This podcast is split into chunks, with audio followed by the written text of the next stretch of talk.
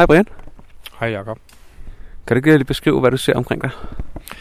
Okay, hvis jeg starter herover, så er der, øh, der er meget græs, der er meget mørkt. Det er midt om natten. Øh, jeg kan sådan ude i horisonten svagt op mod himlen se nogle store sådan, klynger af træer. Men vi står lidt på en hede, kan vi godt kalde det i øjeblikket. Sådan lidt, lidt, lidt åbent område mellem en masse, i en masse skov. Hvad vil, du, hvad vil du kalde området, hvis der er så meget hede? Hedeland? okay, vi er Hedeland. ja. Vi er Hedeland. Og du siger midt om natten, siger du. Hvad er klokken? Det er jo bullerne mørkt, så jeg vil skyde på, den er 12.30 eller sådan noget. Ja, jeg tror også klokken er halv seks eller sådan noget.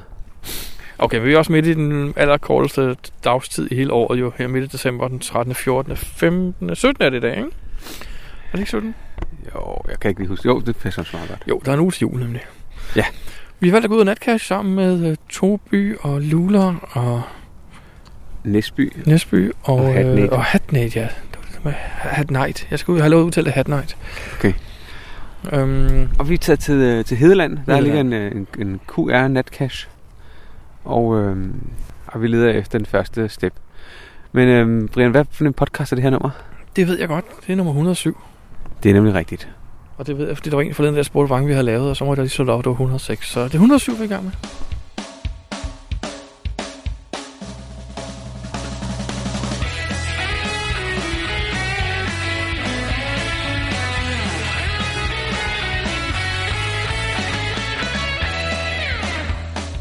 Du lytter til GeoPodcast, din kilde for alt om geocaching på dansk.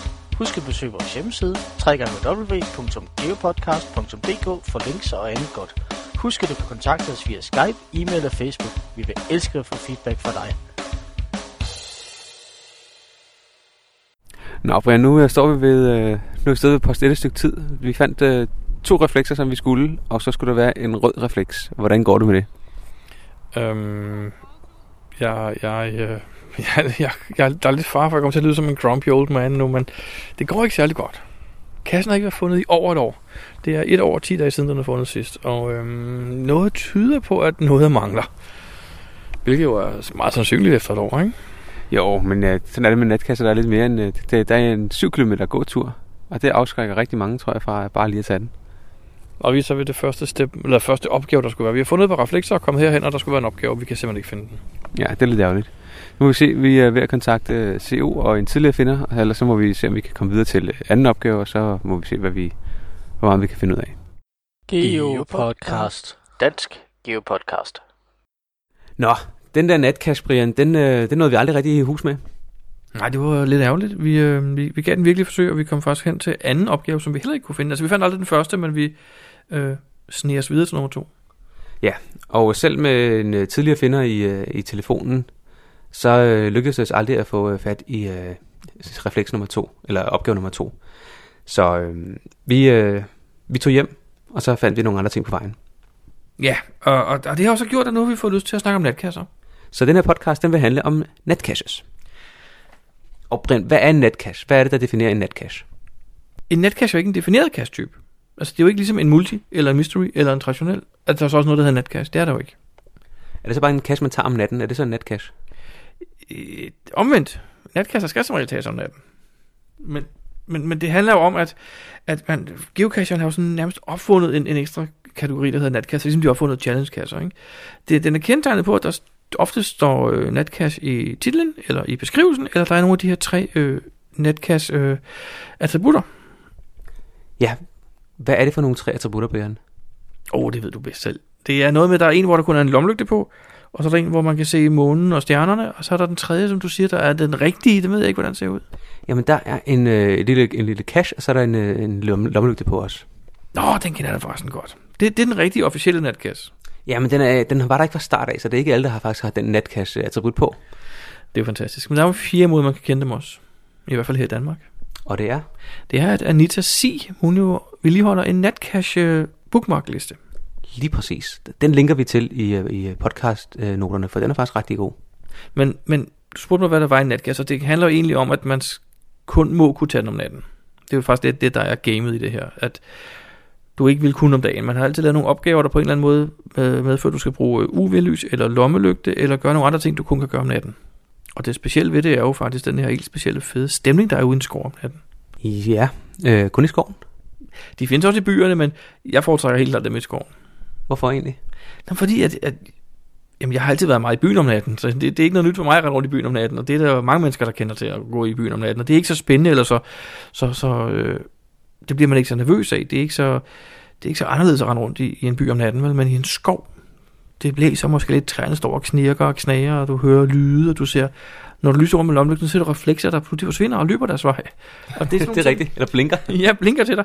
Og det er jo, det er jo helt vildt, noget man ikke er vant til, i hvert fald som, som bymenneske, som jeg er. Jeg synes, det er vildt fedt at komme ud i skoven om natten.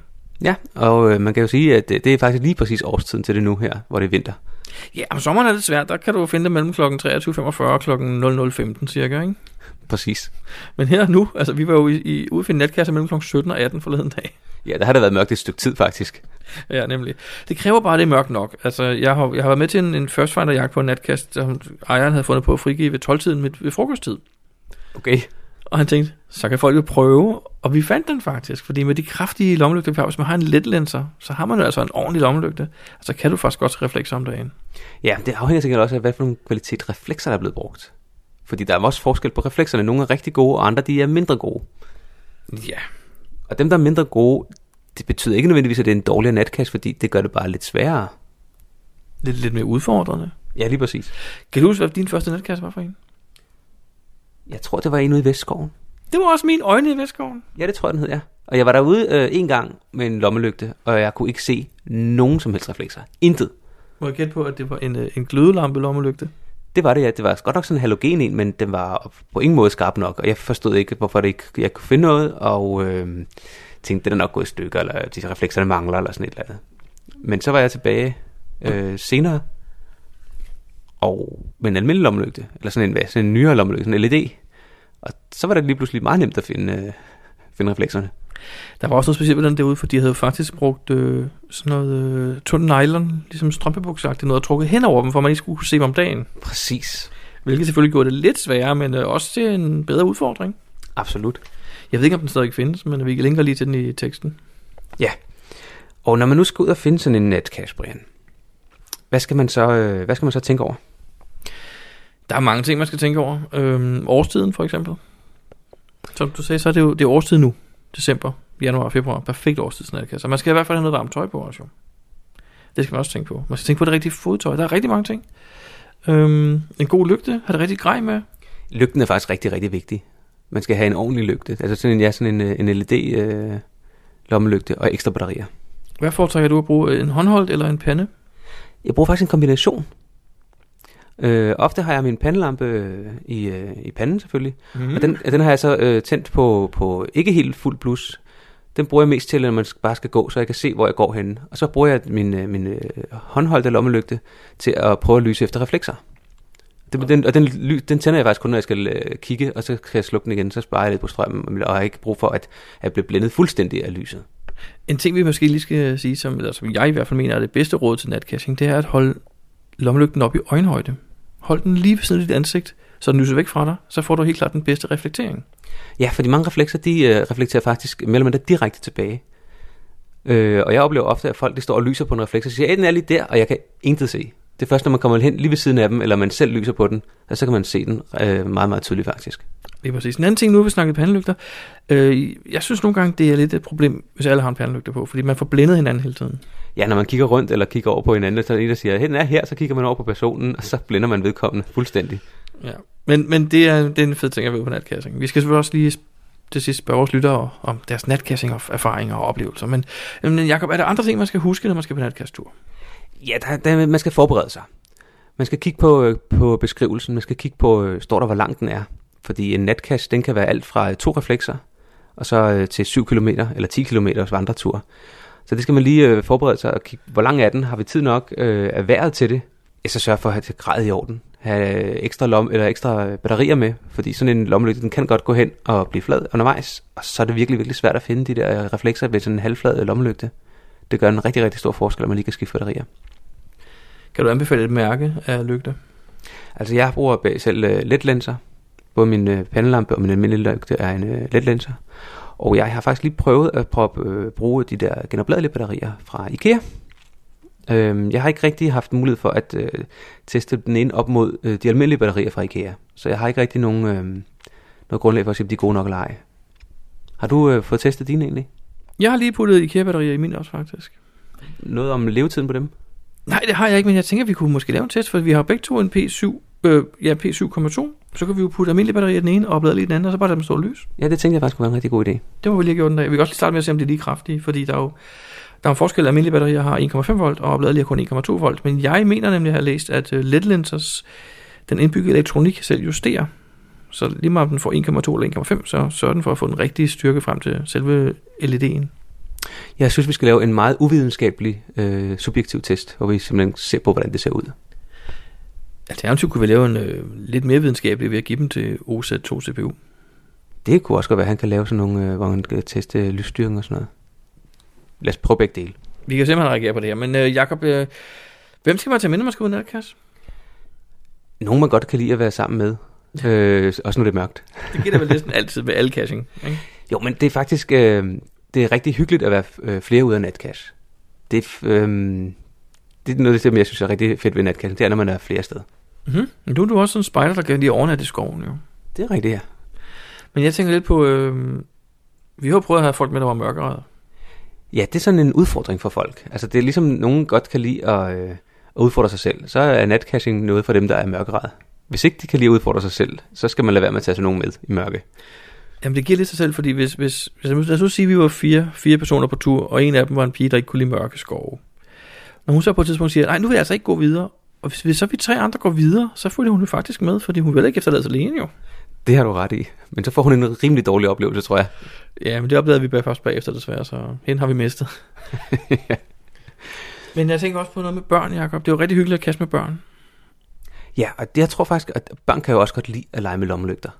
Så for dem tror jeg også, det er en ret sjov øh, ting at natcash, fordi de skal få lov at lykke, rende rundt med deres lommelygter og lyse og, og finde reflekser.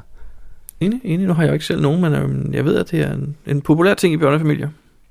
Og så er der en anden ting.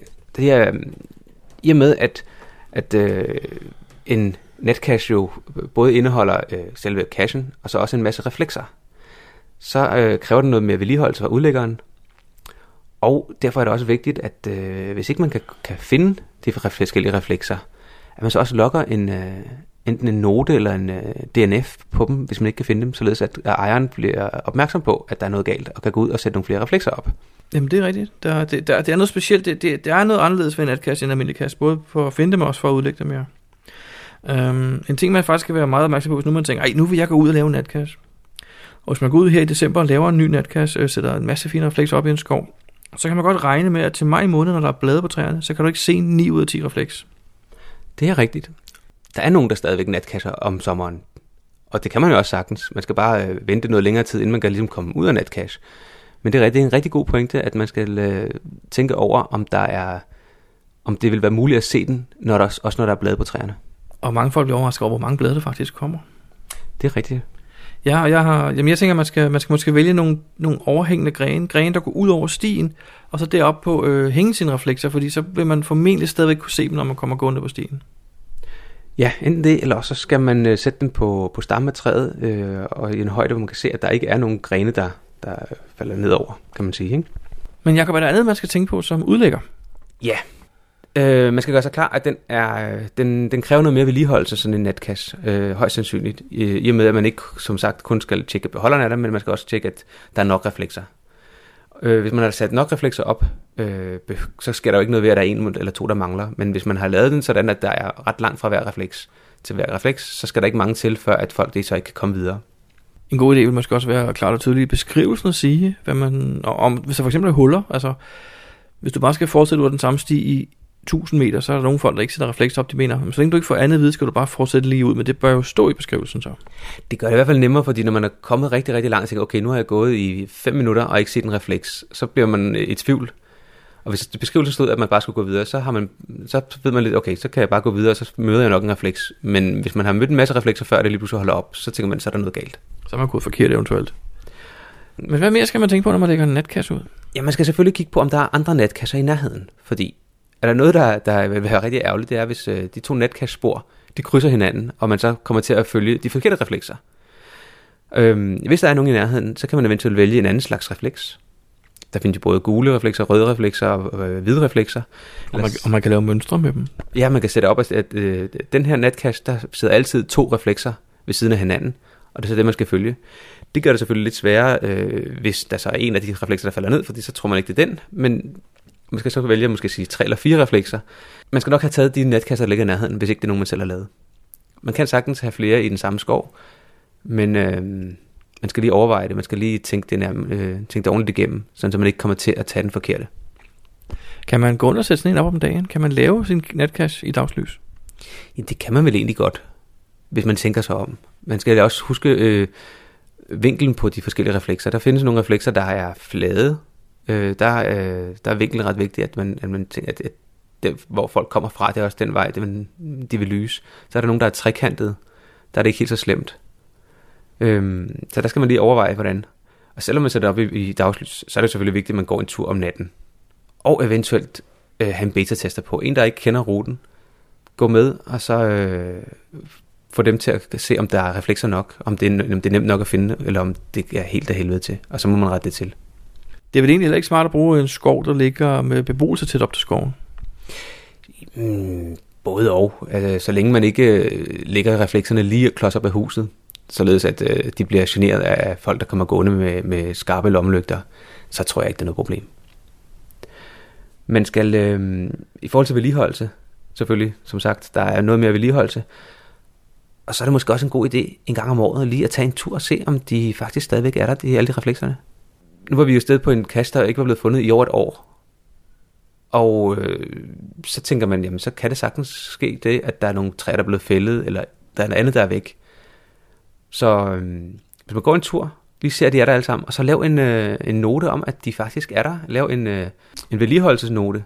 Så ved man, at, øh, at øh, per den, den dato, der var den faktisk i orden. Det synes jeg er en rigtig god idé.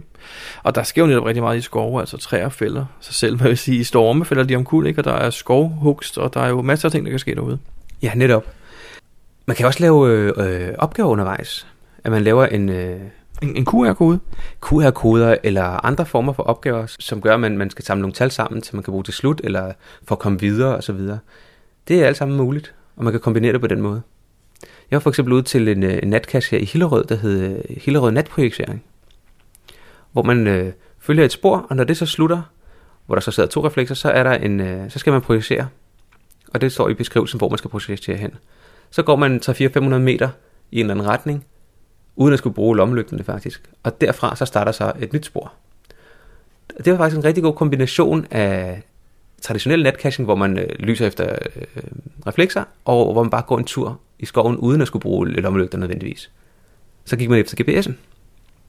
Det var faktisk en rigtig god kombi. Det er meget smart lavet. Jeg har selv brugt lidt det samme, da jeg lavede natkast og krydsede sit eget spor. Så for ikke at blive for- forvirret folk, så sad der på det små et koordinatsæt på en magnetrefleks, hvor man tilbage på fandt koordinatet, hvor man skulle fortsætte turen. Rigtig smart finte. Netop Hvis- for, at folk ikke skulle gå forkert. Ja, hvis man krydser sporet, så kan det være, at folk ender med at gå i en ring, og en ring, og en ring, og aldrig komme videre. Lige præcis. Jakob, du har haft en uh, i en by engang. Jeg har haft to. Den ene er der stadigvæk. Er det rigtigt? Den var Frederiksberg? Nej, den er i København. Og den er i København, der er der. Ja, den i København er der stadig. Den er på Frederiksberg, den er, den er død. Men der er kommet en ny på Frederiksberg, har jeg hørt. Okay. Jakob, når man laver natkasser i byen, er der noget specielt, man skal tænke over det? Der er det lidt svært at bruge sådan nogle øh, reflekser, man øh, skal presse ind i, øh, i et træ. øhm, Der skal man... Øh, der skal man have en boremaskine med, og så skal man bore en masse huller i vægge og i øh, vejskilte og sådan noget. Ja. Nej, det er faktisk, øh, der bruger man nok øh, sådan nogle øh, refleks øh, klistermærker. Og de faktisk, dem kan man købe alle mulige steder. Men hvis man vil have et godt tip til nogle billige reflekser, så køber man en, øh, en refleksvest, en billig, billig refleksvest i øh, Tia-butikken eller et eller andet sted. Hvor man kan få dem for 20-30 kroner måske. En tiger. En tier. Så sidder jo typisk to refleksbånd på.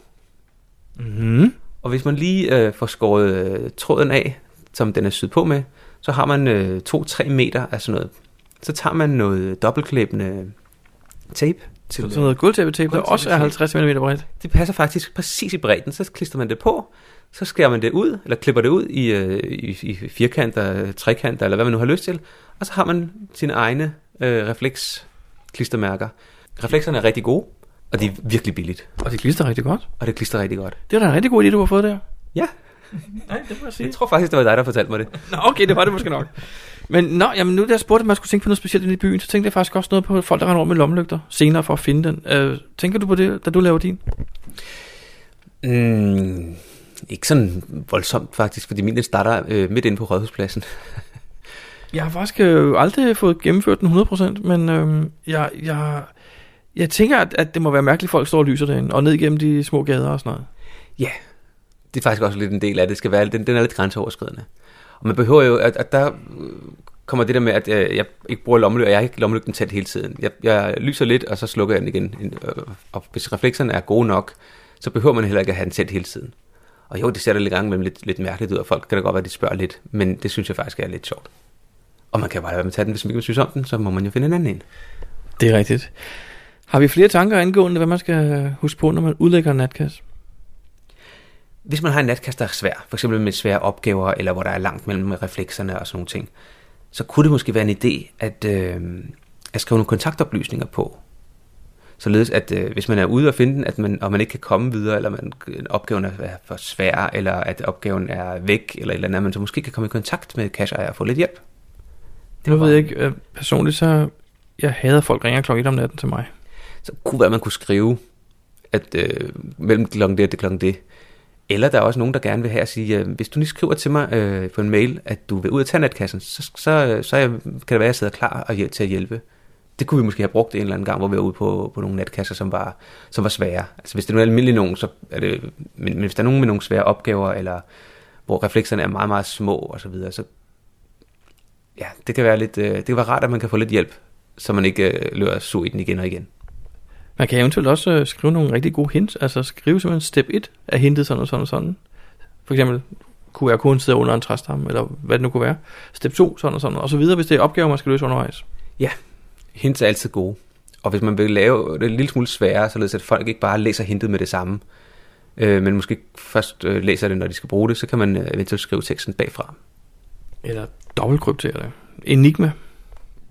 Ja, så bliver det rigtig svært. Men, men specielt fordi, hvis man måske skal bruge det ene hint, så læser man bare hintteksten, og så får man læst alle hintsene. Og øh, en gang imellem, så, øh, så ødelægger man det lidt for sig selv, fordi man øh, faktisk ikke får det sjov ud af det. Vi var på eksempel en, det var ikke en natkast, det var en, en, en cache i, i Tyskland, i Hamburg, som vi også har snakket om, hvor, at, øh, hvor der var øh, to eller tre hints til hver. Og hvis man læste det første hint, så var det fint nok, men læste man det tredje hint, så stod det præcis, hvor den var, og så ødelagde man faktisk alt det sjov ved, ved lige præcis øh, den cache. Så de var heldigvis også krypteret en ekstra gang, så man, øh, så man ikke kom til at læse dem. Det er et meget godt trick, synes jeg. Et meget godt råd, du giver der. Jakob, du har fundet rigtig mange natkasser. Kan du huske nogen, du synes, der var specielt gode? Vi var faktisk ude på en natcache i Hamburg, som vi aldrig blev færdige med, fordi der var en del, der, der drillede, at vi ikke kunne bruge den. Den var faktisk ret fed. Den kunne jeg godt tænke mig at komme ned og lave færdig en dag. Det var noget med, at der var både laserlys og sjove opgaver og ting og sager. Ja, og elektronik og sådan noget. Den var, den var ret godt, ret godt lavet. Nu, ja, jeg kunne også godt tænke mig at lave nogle natkasser, men jeg synes ikke, der er mørkt nok her i Danmark. okay. Nej, jeg skal, jeg, skal, jeg, jeg har faktisk fået det blod på tanden. Øh, Jeg har lige hjulpet en anden geocache med at lave en ny cache, nemlig, og det har givet mig sådan lidt blod på tanden til at lave noget selv. Okay. Jamen, øh, det glæder mig til at se, om der kommer noget Glostrup After Dark, eller Glostrup by Night, eller Glostrup Natcache. Der har været nogle kloster natkasser i hvert fald. Det ved jeg, det ved jeg. Jakob, skal vi snakke mere om natkasser lige nu? Nej, jeg tror, vi har, øh, vi har hvad hedder det, kommet sådan rimelig godt rundt om det. Hvis nu nogle af vores lytter har nogle rigtig sjove øh, natcache-historier, så synes jeg, at de skal øh, skrive eller øh, ringe ind til vores telefonsvarer og, øh, og dele historien med os. Vi vil i hvert fald gerne høre, hvad deres bedste oplevelse har været, og hvorfor det var den bedste. Præcis. Geopodcast. Dansk Geopodcast. Jakob, vi har jo lånt en, øh, en, øh, en Oregon 750 fra Garmin i lang tid. Ja, det er rigtigt. Og øh, vi sendte den jo retur, fordi jeg havde faktisk købt en i mellemtiden selv, så vi kunne bare teste den i stedet for. Ja. Og hvordan, øh, hvordan synes du, det går med den, Brian? Jamen, på en eller anden måde, så, så tror jeg, at den har det meget godt, men den, den ligger et eller andet sted oppe i en nordsjællandsk skov, for jeg smed den på en kasttur, jo. Er det smart, når man lige har købt den? Eller er det bare, er det, er det, er det bare smart generelt? Eller? Hvis man lige køber den, er det ikke smart, men ellers så tror jeg ikke, det er noget problem. Nå, okay. Nej, den har jeg, den har jeg sgu tabt, den er smidt væk, så jeg har ikke nogen GPS, vi kan teste. Så den lovede test og anmeldelse af den nye 700-750 serie, den, den, den udbliver nok lidt. Jamen, jeg ved, vi, øh, jeg, jeg kender nogen, der har en, som vi nok godt kan låne. Nå, okay, men, men i mellemtiden er der faktisk sket det jo, at øh, OZ9 ELS, eller OZ Nils, har øh, lånt en Montana 680T og testet. Ja, det er rigtigt. Den skal vi da høre, hvad han siger om her. Vi, vi har nogle kommentarer jo til, til, til lydfilerne, han har bedt os om at sige. Og den ene var, at øh, han vist først sagt, den vejer 200 gram, men i virkeligheden så er det 300 gram. Det er rigtigt, ja. Og var der en til? Jeg tror faktisk, det var det, vi skulle øh, huske at sige. Super. Hej Give Podcast, det er USA9 ELS her. Jeg har her hen over sommeren haft mulighed for at teste Garmin's nye Montana, øh, den der hedder 680T. Og det vil jeg nok sige, det har været en positiv overraskelse. Jeg har sammenlignet den med min god gamle trofaste øh, Oricon øh, 600. Og øh, den har jeg jo så efterhånden haft i tre år, så nu trænger jeg jo virkelig til noget nyt legetøj. Skærmen på den her nye øh, Montana, den er jo en del større, end jeg er vant til. Øh, og den er nem at aflæse, selv i meget skarpt sollys. Øh, og den lidt større skærm, den er rigtig rar, øh, når man nu er, er kommet på den anden side af, af 50, øh, og ikke ser helt så skarpt, som man gjorde i gamle dage. Den er sådan lidt anderledes. Øh, den anden form for touchskærm, der er, end der er på Oregon. Øh, skærmen den er, den er lige så følsom, øh, men den er ligesom lidt blødere i sammenligning med, øh, med Oregon, som er helt hård. Og den virker lidt som om, det er sådan en, en single point øh, skærm, hvor man ikke kan bruge to fingre sådan til at rotere skærmen, eller til at, til at zoome med. Selve 680 T'eren, øh, som jeg havde lånt, den vejer små 200 gram. Det er cirka 80 gram mere end min, øh, min Oregon. Men selv når man er ude at vandre, så har det altså ikke den store betydning. Øh, og med, hvis man først har fundet det rigtige sted at sætte, sætte GPS'en, øh, så er det altså helt fint. Øh, og man opdager aldrig, at, at den vejer lidt mere. Når skærmen er lidt større, så bliver selve chassiset på GPS'en selvfølgelig også lidt større. Øh, det skal man dog lige vende sig til. Jeg vil sige, det tog lige lidt, men øh, jeg vendede mig til det, øh, og, og så passer det faktisk, øh, passer den faktisk meget godt i hånden. Batteriet på den, det vil jeg nok sige, det var en positiv overraskelse. Det holdt rigtig længe. Det er sådan et genopladeligt batteri, der er med. Øh, og det sker samtidig med, man, øh, at den oplader samtidig med, at man har tilsluttet den computeren alligevel. Øh, så faktisk så har jeg kun haft en enkelt gang, hvor jeg har øh, oplade den. Den bruger så også øh, tre AA-batterier, hvis det er, så øh, dem kan man jo altid have med i, øh, i rygsækken, når man skal ud, hvis man ved, man skal være ude længe. Men jeg vil sige, de, de holdt rigtig længe, de batterier. Apropos opladning, så findes der også en bilholder til den, hvor den så øh, kan lade op, mens man kører ud til den næste cache, eller øh, hvis man bare har den stående ved siden af, som øh, bare for at holde sig orienteret om, hvad der nu er, man nu kører forbi. Øh, den havde jeg nok tænkt mig at investere i, tror jeg. Derudover så er der på selve GPS'en, er der så også et kamera i, og det havde jeg sådan set lidt ignoreret til at begynde med, øh, fordi jeg har min telefon, og, og det er den, jeg normalt bruger. Øh, men alligevel så skulle jeg lige have testet den en gang. Og jeg vil sige sådan, ved, øh, ved lavt lys, der laver den faktisk nogle ganske udmærkede billeder. Jeg ærger mig dog lidt over, at der ikke er øh, blitz på den, som man kunne bruge som, som lygte i en, en nødsituation. Hvad har den så af plusser og minuser? Øh, af, af plusser vil jeg sige, den dejlige store skærm. Øh, den blev jeg lidt forelsket i. Øh, den har en 4-tommer skærm med en opløsning, der er på 272 øh, gange 480 i modsætning til min gamle Oricon 600, som har en 3-tommer skærm, hvor opløsningen var på 240 gange 400. Det synes jeg altså godt, man kan mærke. Så er der denne her øh, bilholder, som, øh, som jeg formentlig ville investere i. Det vil jeg nok også sige. Det er også et plus. Det er, er rart, at man også kan bruge den som bilnavigation, selvom jeg har rigeligt af den slags. Øh, og så føles den altså også en, en lille smule hurtigere end min, min gamle Oricon. Øh. Af minuser, øh, der er jo selvfølgelig, når skærmen bliver større, så bliver chassiset også lidt større, og den er altså lidt stor, det er den. Øh, så har jeg så stadigvæk oplevet problemer, øh, ligesom jeg har med min, øh, min Oricon 600, og faktisk alle GPS'er, der har GLONASS, øh, alle gamle GPS'er, der har GLONASS, at det ligesom kommer til at gå 10 meter for langt, når jeg skal gå til en cache. Øh, det har jeg oplevet på min, Binorigon, øh, den nye, men ikke min gamle Oregon, som kun havde almindelig GPS. Øh, det er lidt irriterende. Touchskærmen den var lidt anderledes, øh, og det irriterede mig lidt, at jeg ikke kunne lave øh, dreje øh, kortet og zoome ind og zoome ud med, øh, med to fingre. Øh, vægten er selvfølgelig lidt større, øh, men det er så lidt, så det betragter jeg faktisk ikke som et minus. Øh, det som jeg synes der var allersværest, det var at man skulle vende sig til at GPS'en, den, øh, når den havde sådan en, en snor i sig, og man havde den om halsen, så hang den på hovedet. Øh, det havde jeg lidt svært ved at vende mig til, men hvis jeg har en, så tror jeg nok, jeg vil vende mig til det alligevel. Men øh, jeg vil sige, alt i alt, så har det altså været en positiv overraskelse. Og hvis jeg ikke havde haft min Oricon 600, man skulle opgradere til, til, til noget andet, øh, så vil jeg nok sige, så var der ikke nogen tvivl, så ville jeg have valgt den her. Øh, jeg ved ikke, om der er helt så mange flere plusser ved den her, end der er ved min Oricon 600, så i øjeblikket, der kommer den måske på, på ønskelisten til jul, men øh, ja, hvem ved. Det var i hvert fald en positiv overraskelse. Tak for jeres program. Det var test af Montana 680T, lavet af Osset Niels. Vi skal sige tusind tak til Niels for det. Ja, det er super fedt, at, at, at han gider det. Og øh, lige indtale det på en øh, lydfil og sende til os. Det var fantastisk. Geopodcast. Dansk Geopodcast. Jakob, hvad har du lavet siden sidst? Jamen meget apropos, så øh, har jeg været ude af Netcash.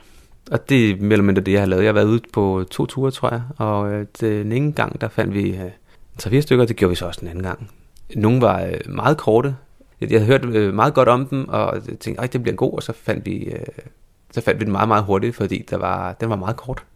Det var vi meget forundret over alle sammen.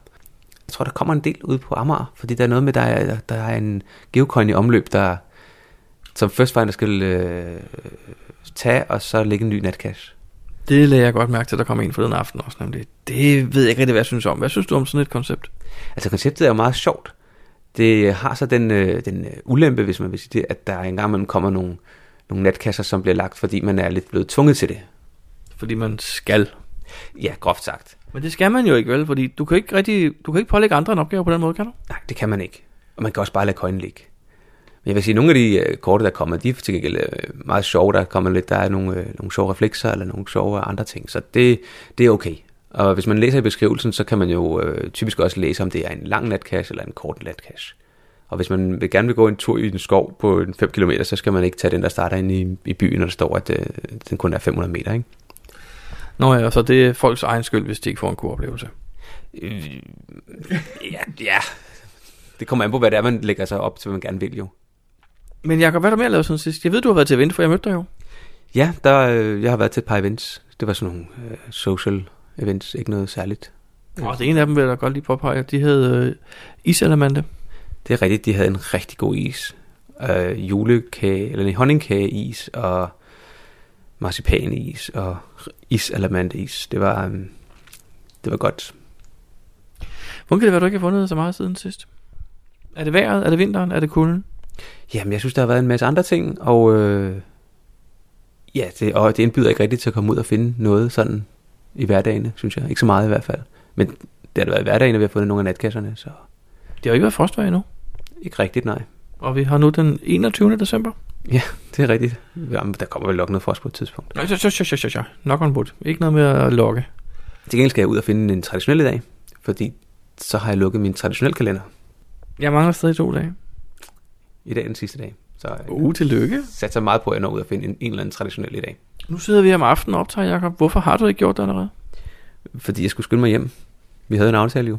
Nå, okay, fair nok. Men har du lavet noget siden sidst, Brian? Jeg har stort set lavet det samme som dig. Det kan jeg jo godt sige. Jeg har været til et event, hvor jeg mødte dig, og jeg har været til nogle netkasser sammen med dig, og så, så det er faktisk det.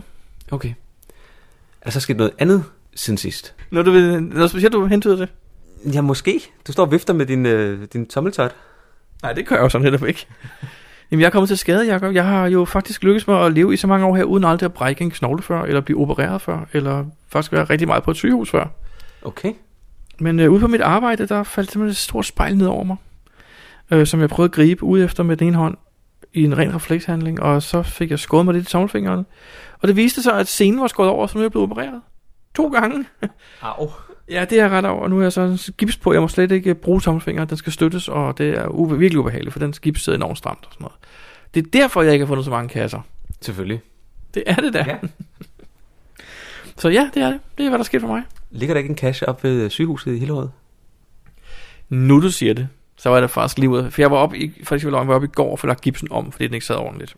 Og der gik jeg faktisk ud og fandt en kasse, der ligger, ikke ved sygehuset, men nede ved slottet. Der ligger faktisk en, der hedder Hillerød Slot, som hedder 130 favoritpoint, Okay. Ja. øhm, som jeg var ude at finde. Og den var faktisk alle favoritpointene værd, vil jeg sige. Den var rigtig, rigtig god. Okay. Jeg det kan ikke lige huske, om jeg har fundet den, men uh, det vil jeg lige huske næste gang, jeg kommer til Hillerød. Jeg kan sige, at det er en stykker, eller steiger kasse, i et hultræ. Okay. Er der ellers sket noget? Ikke hvad jeg lige kan komme på. Jo, vi skal snakke om en ting, der sker ud i fremtiden. Vi holder julefrokost, Jacob. Det er rigtigt, ja. Det er den 27. januar. Lige præcis. Og øh, der er stadig ledige pladser, så øh, skynd dig. Det koster 199 kroner per person. Og der er mad og alt muligt, og vi finder også nok nogle, nogle konkurrencer, og må, måske kommer der sådan tryllekunsten og alt muligt. Jeg ved det ikke, måske. Det plejer at være rigtig hyggeligt. Det er tredje gang, vi skal være samme sted, og det er femte eller sjette gang, vi holder julefrokosten. Ja, det er faktisk rigtigt. Det plejer at være en rimelig stor succes. Jeg var inde og tælle. Har du talt, hvor mange der har meldt sig til? Nej, sidst der var der omkring 80, tror jeg. Sådan cirka.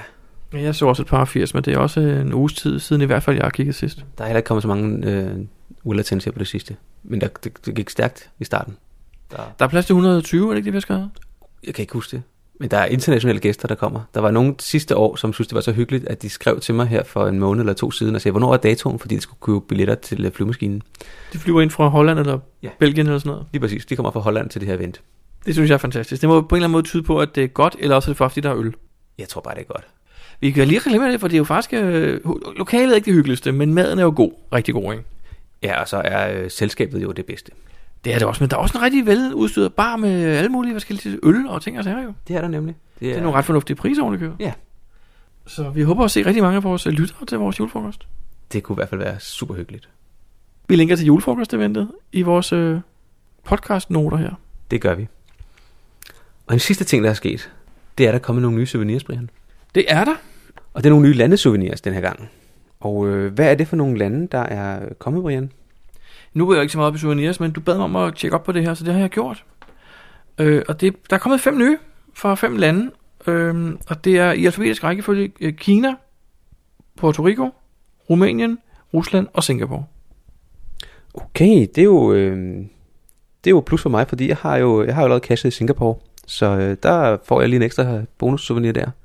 Ja, desværre får man dem øh, retroaktivt. Man får dem, hvis man har været der før i tiden og cash også, og det synes jeg er så forkert. Jeg synes faktisk, det er okay. Men øh, det ville også være ærgerligt, hvis der nu kom en masse, øh, en masse lande, man, man så skulle besøge igen jo. Vil du gøre det? Nej, det vil jeg måske nok ikke. Det vil jeg nok ikke. Men jeg har faktisk øh, tænkt mig, at min nytårsforsæt skulle være at få de her fem souvenirs. Alle fem? Alle fem. Okay. Nu du siger øh, nytårsforsæt, Brian. Det snakker vi om til, øh, til for et år siden snart. Og øh, jeg tror, vi, skal, vi tager den til næste podcast, fordi der, har, der, er, der er året nok slut, og så kan vi øh, lige øh, følge op på, hvordan det er gået med de forskellige nytårsforsæt, vi har haft. Det er nemlig rigtigt. Jeg synes også, vi skal vente til næste gang. Så kan vi se, om vi har opfyldt vores egne, og vi kan jo øh, i mellemtiden prøve at få lytterne til at se, om de har opfyldt deres nytårsforsæt, og skrive til os om det. Ja, om de har nogen til næste år. Nemlig, hvad er nytårsforsættet for 2017? Og nu du siger nytår, så havde vi jo en konkurrence, havde vi ikke det? Jo. Og hvordan er det gået med den? Ja, det er jo et godt spørgsmål, fordi året er ikke slut endnu. Men jeg ved, at vi, øh, vi for et års tid siden havde vi en konkurrence om, hvad man troede, der ville ske i 2016. Det var noget med antal kasser, der ville komme, om der ville komme en Geocon i 2016, og om der ville komme en, øh, en cash i Nordkorea. Og, Hvilket event, der havde flest bullets, eller attended, og ja, der var også Der var sådan lidt forskelligt, ja. spørgsmål. Hvorfor har du egentlig, hvorfor sidder du sådan og, og trækker på det? Kan du ikke bare gå ind og læse, hvad der står?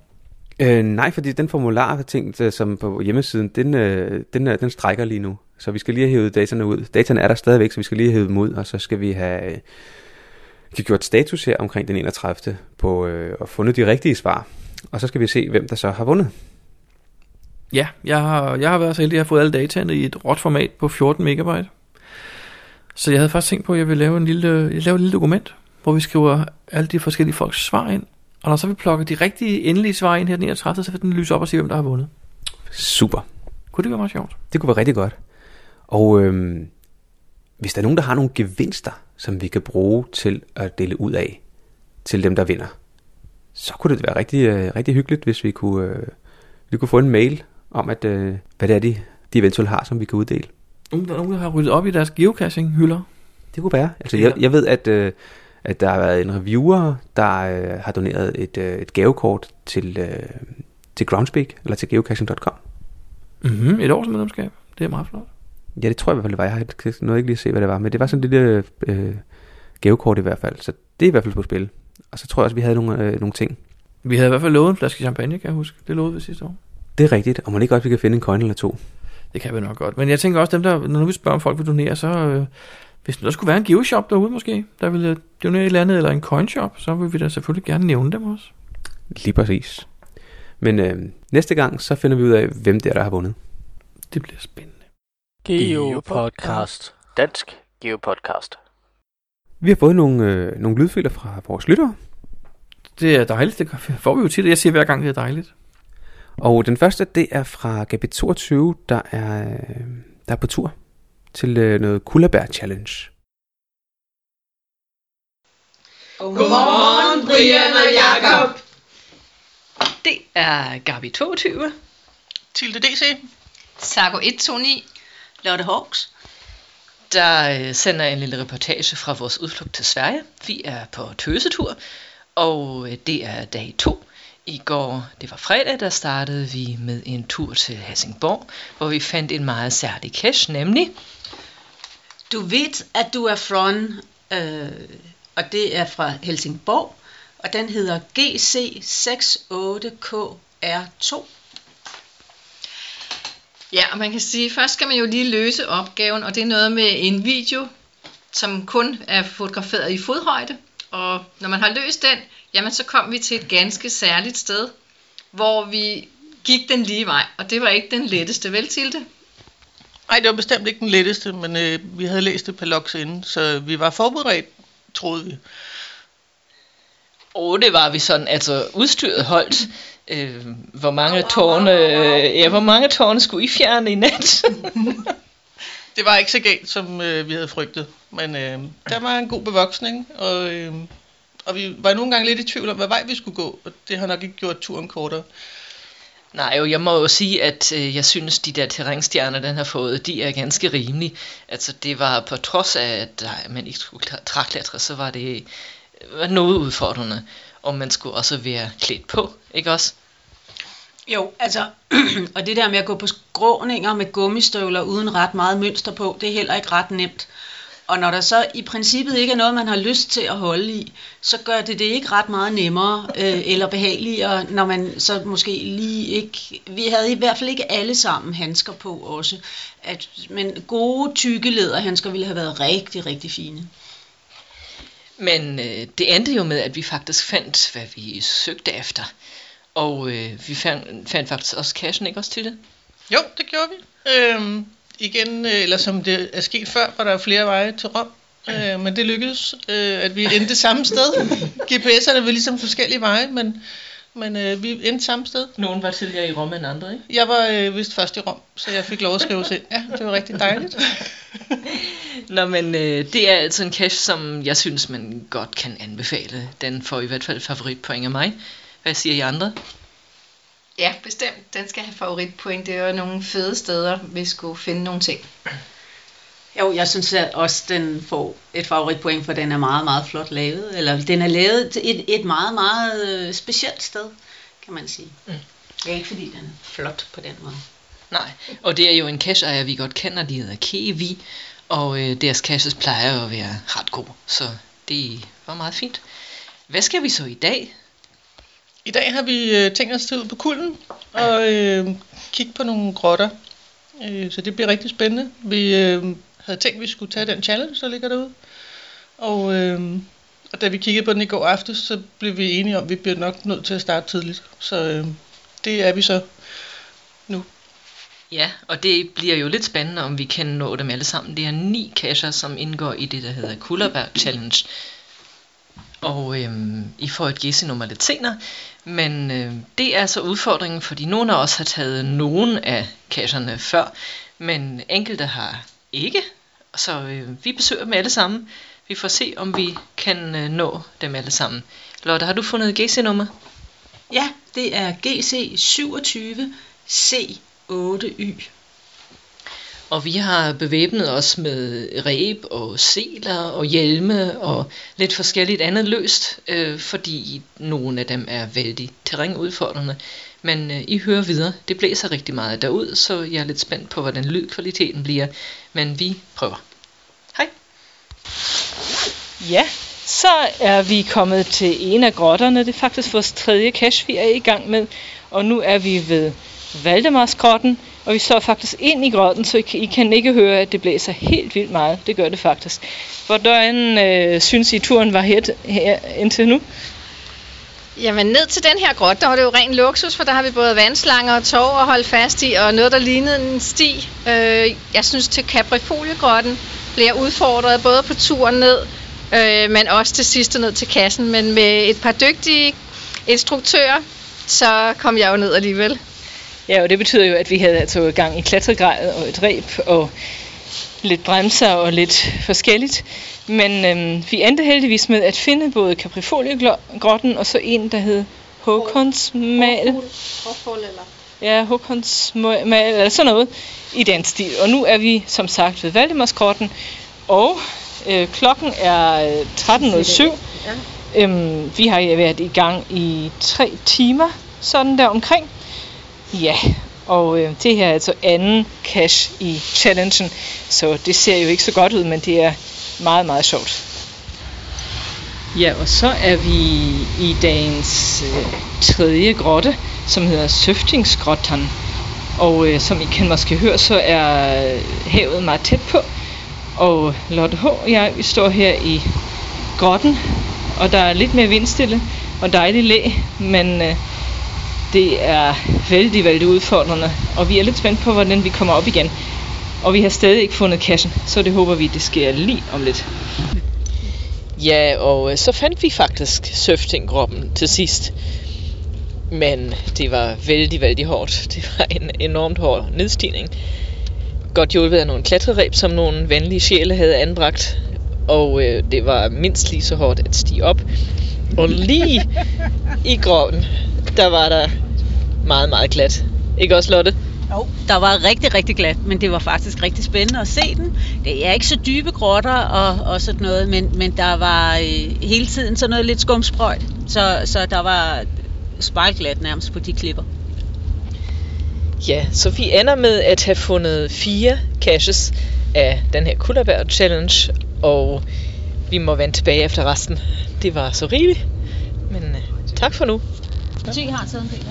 Hej igen, nu sidder vi på færgen og er på vej hjem, og øh, vi er så småt ved at få varmen igen, det er dejligt. Øh, Endomondoen, den var slået til, og øh, det, øh, da vi var halvvejs cirka, så synes vi, den viste 3 km, og vi synes, vi havde gået i timevis. Da vi nu var færdige, så viste det faktisk, at vi havde gået øh, lige i omegnen af 9 km, og det havde vi så været 7 timer om. Så øh, der er blevet tilbagelagt en del højdemeter undervejs. Øh, og det kan godt mærkes i benene, så øh, vi er en lille smule sløve i bentøjet nu. Hej. Jamen, øh, vi har haft en fantastisk tur. Jeg tænkte, at det kunne være, at vi alle sammen var nødt til at tælle blå mærker, når vi kom hjem. Fordi jeg kan da i hvert fald øh, finde de første par stykker, som begynder at få fin farve forskellige steder. Så øh, vi har godt nok været udfordret på terræn og på øh, krudtniveau, og øh, vi har jo heldigvis fundet de fleste af de kasser, vi har let efter. Vi har fået al, fundet alle dem til challenges, selvom det også holdt lidt hårdt. Så øh, men det er vi rigtig, rigtig tilfredse med. Ja, og jeg synes, det var faktisk nogle rigtig gode kasser. De var velholdte og tørre og fine og store og nemt at finde, og der var hints og spoilerbilleder, så det var rigtig godt egentlig at gå efter. Giver I nogle favoritpoint til de her grotter? Det har jeg faktisk slet ikke fået tænkt over, men jeg, jo, Caprifoliegrotten får jeg i hvert fald helt sikkert en. Øh, der var jeg jo lidt udfordret, som sagt, på klatring. Jeg var også udfordret på nogle af de andre, fordi det var virkelig, virkelig, virkelig stejle nedstigninger. Men heldigvis var der en vandslange og et klatreræb at holde i, og godt selskab, så grænserne blev flyttet i løbet af dagen, og det er jo også, hvad geocaching kan. Fedt. Jeg tror også, at jeg må af med nogle øh, blå pinde her. Men øh, det var så reportagen fra vores tur til Kulden, part 1. Og øh, vi venter meget spændt på fortællelsen, som jeg tror kommer til forår, hvis jeg skal tænke. Der er nikkes rundt omkring mig. Jamen, hej hej. Geopodcast. Dansk Geopodcast. Hej Lotte. Hej Michael. Hvor er vi henne? Vi er på roadtrip med udgangspunkt i Chicago. Og nu er vi taget til øh, Indianas First Geocache, så vi står ved GC 93. Det er i hvert fald et dejligt kort GC-nummer. Det er et, man kan huske. Den er også gammel. Den er fra oktober 2000. Og oktober 2000 manglede vi vores Jasmer Matrix, og det var jo al mulig grund til at tage her forbi. Ja. Men vi er jo faktisk ikke i Chicago-området lige nu, fordi Chicago ligger i Illinois, og vi er taget til en nabostat. Indiana Ja. Og i Indiana ligger en lille by, der hedder Elk Hart. Hart, Elkhart, og øhm, der er en lufthavn.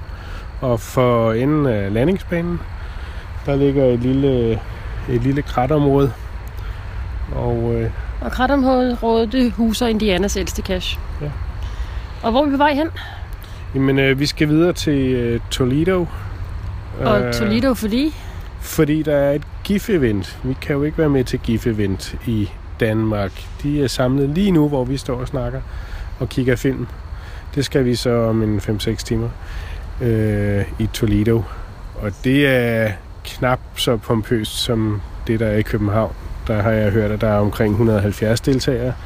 Øh, det vi skal til i Toledo, der er omkring en 5-10 deltagere.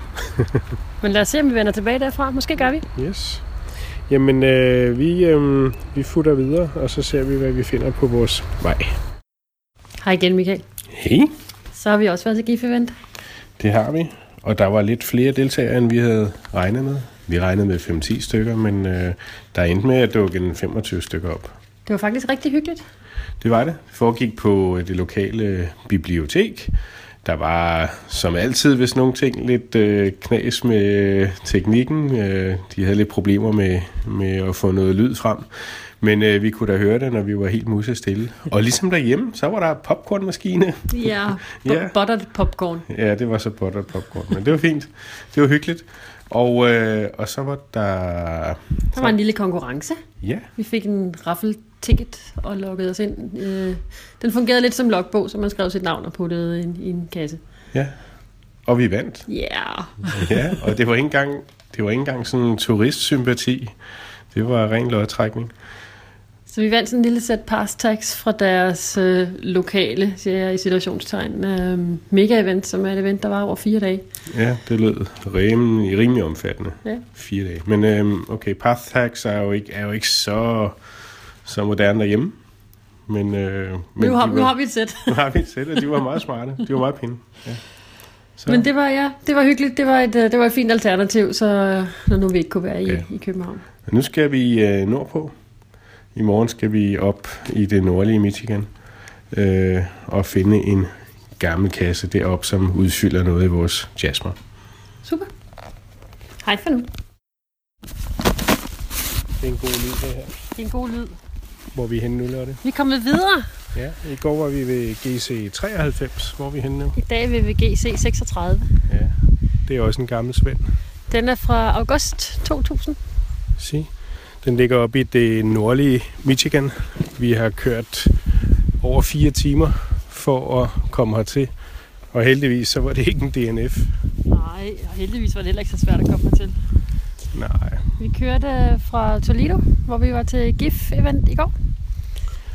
Og så har vi kørt af ja, freeway hele vejen. Og øh, fire timers kørsel efter, så drejer man lige fra, og så kører man 10 minutter af noget landevej. Og øh, så ender man her i et øh, skov-bjergeområde i en hvad, 300-400 meters højde. Øhm, Luften er kold og klar. Jeg kan godt mærke, at vi kommer nordpå. ja, Men man kan køre rimelig tæt på kassen. Vi øh, holder, hvad, 300 meter herfra cirka. Ja. Så det var rimelig tilforladeligt. Vi snakkede med, øh, med et par kasser i går til, øh, til eventet. Og de sagde, at så længe vi havde en SUV, så var vi okay. Men vi skulle nok stoppe ved T-krydset. Så det gjorde vi, og der blev vejen meget sandet. Ja. Hvilket er lidt mærkeligt, når vi er så højt oppe, og der er så meget sand. Men øh, Jeg tror faktisk, det ville være vigtigt, at vi havde en firehjulstrækker en, en SUV her. Øh, vi har ikke haft det helt store brug for at kunne køre i kuperet område, men det er, det er sand. Det er ligesom at køre på sandstrand nærmest. Hvilket jeg synes er lidt mærkeligt. Vi er, vi er højt oppe, vi er inde midt i landet, og så er der bare sand, sand, sand, sand.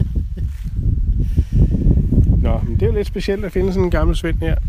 Og øh, nu skal vi sydpå igen. Så skal vi finde bilen. lad os finde bilen. Yes. Syd it goes.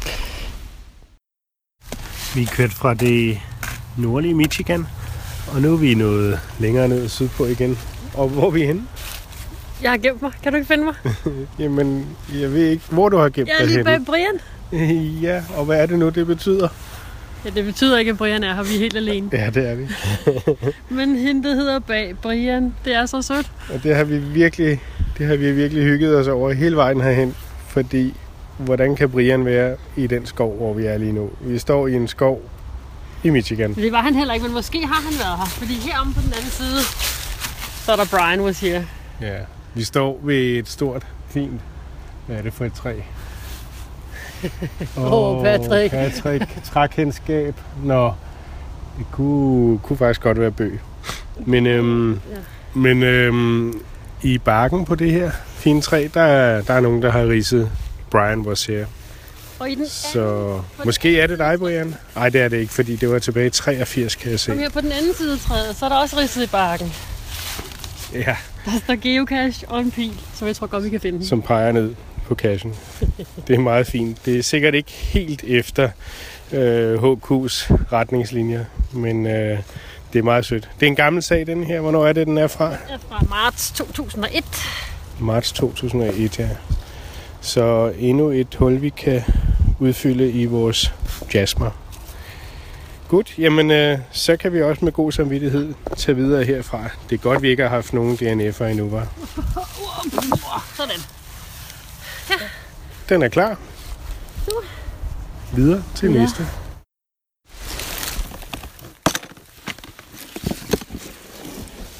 Det var lyden af GC C6. Ja, og den ligger i Indiana, så vi er kørt sydpå fra Michigan. En fire timers kørsel til en nationalpark, der hedder Turkey Run State Park. Og øh, det er et skønt område. Det er en, en dalsækning med en flod, som slynger sig igennem. Øhm, der er lavet en fin hængebro henover. Meget malerisk og scenerisk, eller hvad man nu kalder det. Scenerisk? Nej. øhm, og der har vi fundet øh, Indianas ældste uarkiverede cache. Ja, det er det. Du er så klog. Nej, det er jeg ikke. Jeg har lige læst det. Men, Det er en lille plastikammoboks, som øh, hænger under en som hænger en, under en lille bro. Og øh, Og den er publiceret i november 2000. Og det havde vi brug for. yes, så endnu et øh, flueben til vores øh, jasmer. Vi vender frygteligt tilbage. Yep.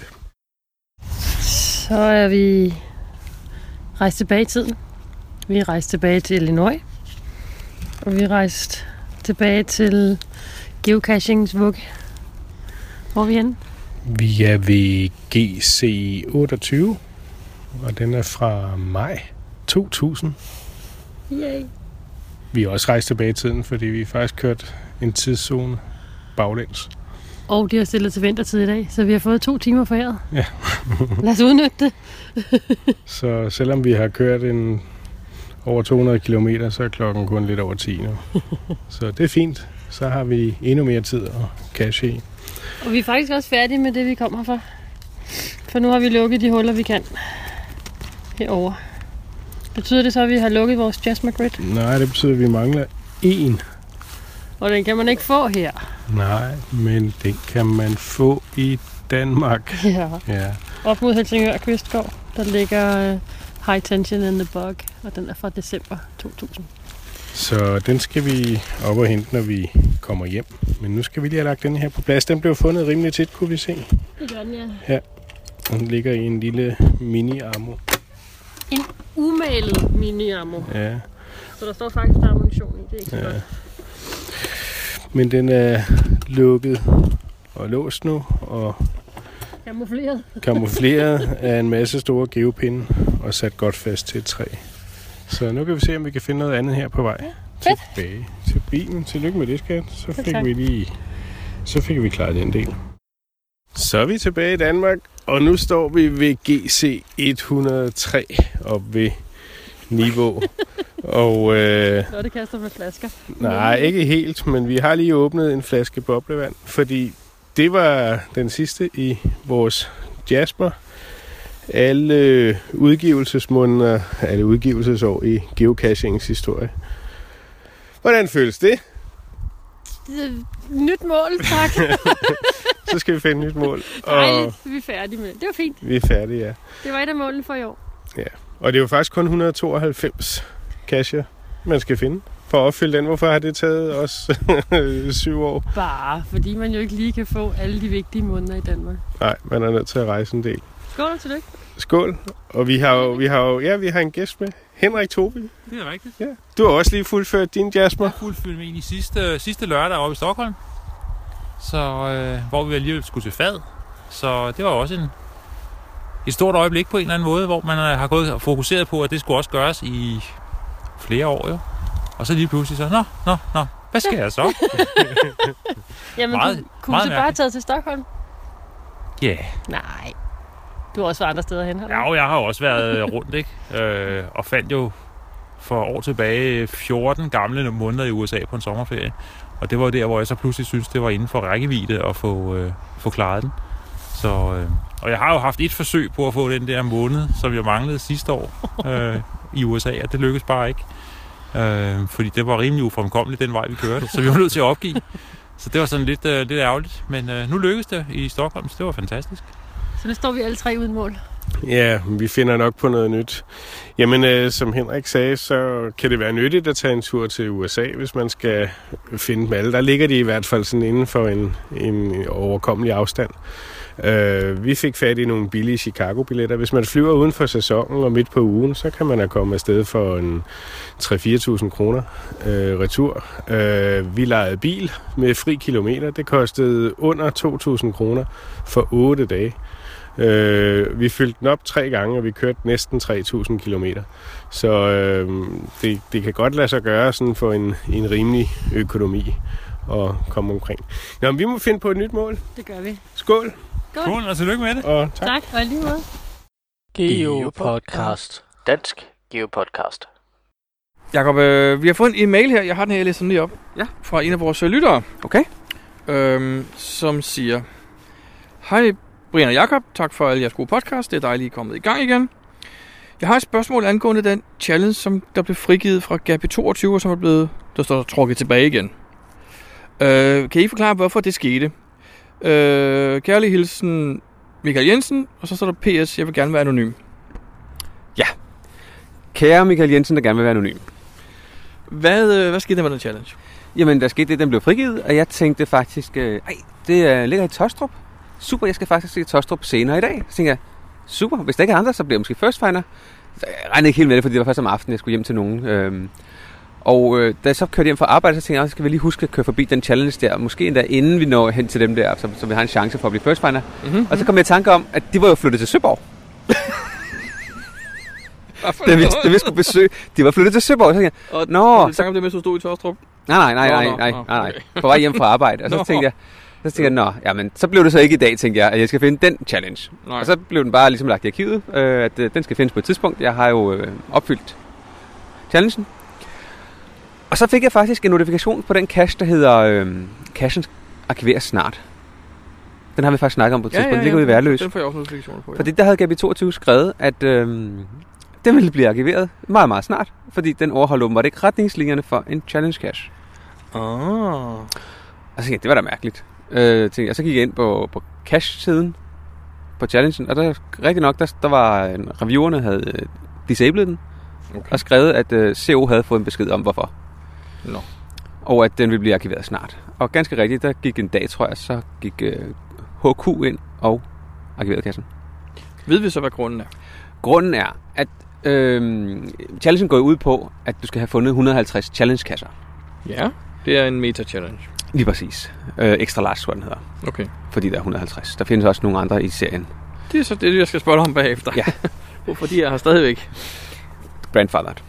Okay. Alle de challenges, der fandtes inden de nye regler, de er jo de er Men de er sådan fra før, det, det vidste jeg ikke. Jeg troede, det er det, ja. jeg troede, de var kommet sådan Nej, nogenlunde... nej sådan- de er, de er, øh, de, er noget, de er nogle år gamle, okay. tror jeg. Så det må simpelthen ikke... Men hvad var det grunden var igen? Grunden er, at øh, den måde, du kan finde ud af, om en challenge det er, eller om en cache det er en challenge cache, det er, fordi det står i navnet. Ja. Og du må ikke lave challenges baseret på navnet i andre kasser. Godt. Skal hun så ikke bare ændre beskrivelsen lynhurtigt til, at du skal finde 150 kasser, hvor der i beskrivelsen står, at det er en challenge-kasse? Så er det jo ikke navnet mere. Det er rigtigt, men Det kan så kan være, ikke... balancerer på en knivsæk der, men, Men, altså... hvordan finder du det ved hjælp af en challenge checker? Tjekkeren kan bare tjekke på navnet, det er der ingen, der ved jo.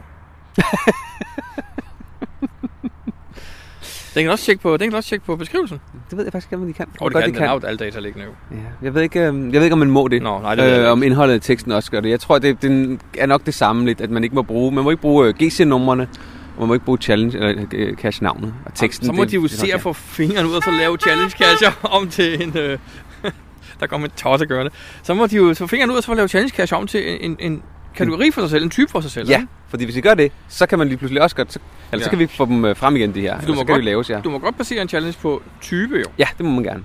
Ja, så er lige, vi er så lige her på vej, vi er ude, og vi er, så ud, vi er faktisk taget ud til den for at finde den nu jo. Det er vi nemlig.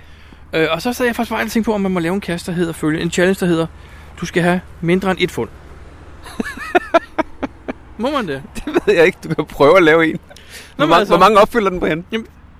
Alle, der kommer ud i fremtiden, som ikke har nogen fund indtil videre, de kan jo starte med den. Det er rigtigt. Det kan men når, tiden når det så har fundet procent. men lige det øjeblik, de har fundet den, så, så, så skal det faktisk slette den, fordi så opfylder de den ikke mere jo. Jo, men så de lokker den som den første. Den skal være den første, de finder. Det skal være den allerførste, de finder, så indtil der må de have nul fund. Det kan være, vi skal prøve at lave den, og så se, om den går. Det var bare en tanke, jeg fik. Den kunne være meget sjov, ikke? Jo, absolut. Nå, men nu skal vi ud og finde Gabis kasse. Og Gabi har jo skrevet, at beholderen ligger der nu. Ja, den vil blive fjernet øh, snart, men hun har ikke tid til at komme ud endnu. Men er det så forkert, det vi gør? Men nu går vi ud og finder en challenge, som Groundspeak egentlig har sagt, nej, den er ikke god. Vi går så ud og finder den alligevel og logger den. Er det, hvad, hvad synes du? Vi er rebeller. Vi er i den grad altså, Vi er rebeller. ikke grumpy old men mere, vi er rebellions. Lige præcis. Sådan. Jamen, lad os gøre det. Ja. Geopodcast. Dansk Geopodcast. Jeg kom noget ved kassen. Hvad- Hvordan har du det? Jamen, det er fint. Det kassen er blevet fundet, og der er ikke så mange, der har logget. Det er super. Men øh, der var nogen, der sagde noget andet lige før, fordi de bor jo online, og så fandt de ud af noget grimt. Hvad fandt de ud af? Kassen er blevet låst. Så skal du bare finde nøglen. Men den har du derhjemme, Brian. Er det ikke sådan med reviewerne, det lige kan låse op, og så man kan nå at logge den? Jeg er ikke reviewer, men uh, lås betyder jo, at uh, Groundspeak har gjort noget ved den, så man kan ikke logge sit besøg, ikke? Det er korrekt, desværre. Så er spørgsmålet, om vi skal tage Gabis beholder med hjem, eller skal vi lade den ligge? Hvad tror du? Vi er lige ved at skrive til, øh, til Gabi22, som ejer kassen, og spørge, om vi skal tage den med os, eller om vi skal lade den ligge. Så det finder vi lige ud af.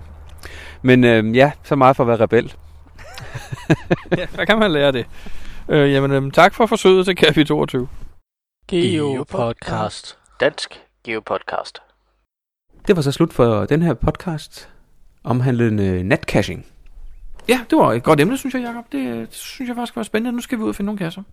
Ja, der er stadigvæk øh, nogle få enkelte, øh, mange netkasser tilbage her i øh, København og, og omegnen, som øh, jeg i hvert fald ikke har fundet. Jacob, tak for, tak for den podcast. Ja, og øh, så vil vi også gerne sige øh, glædelig jul og godt nytår til alle vores lyttere. Glædelig jul og godt nytår.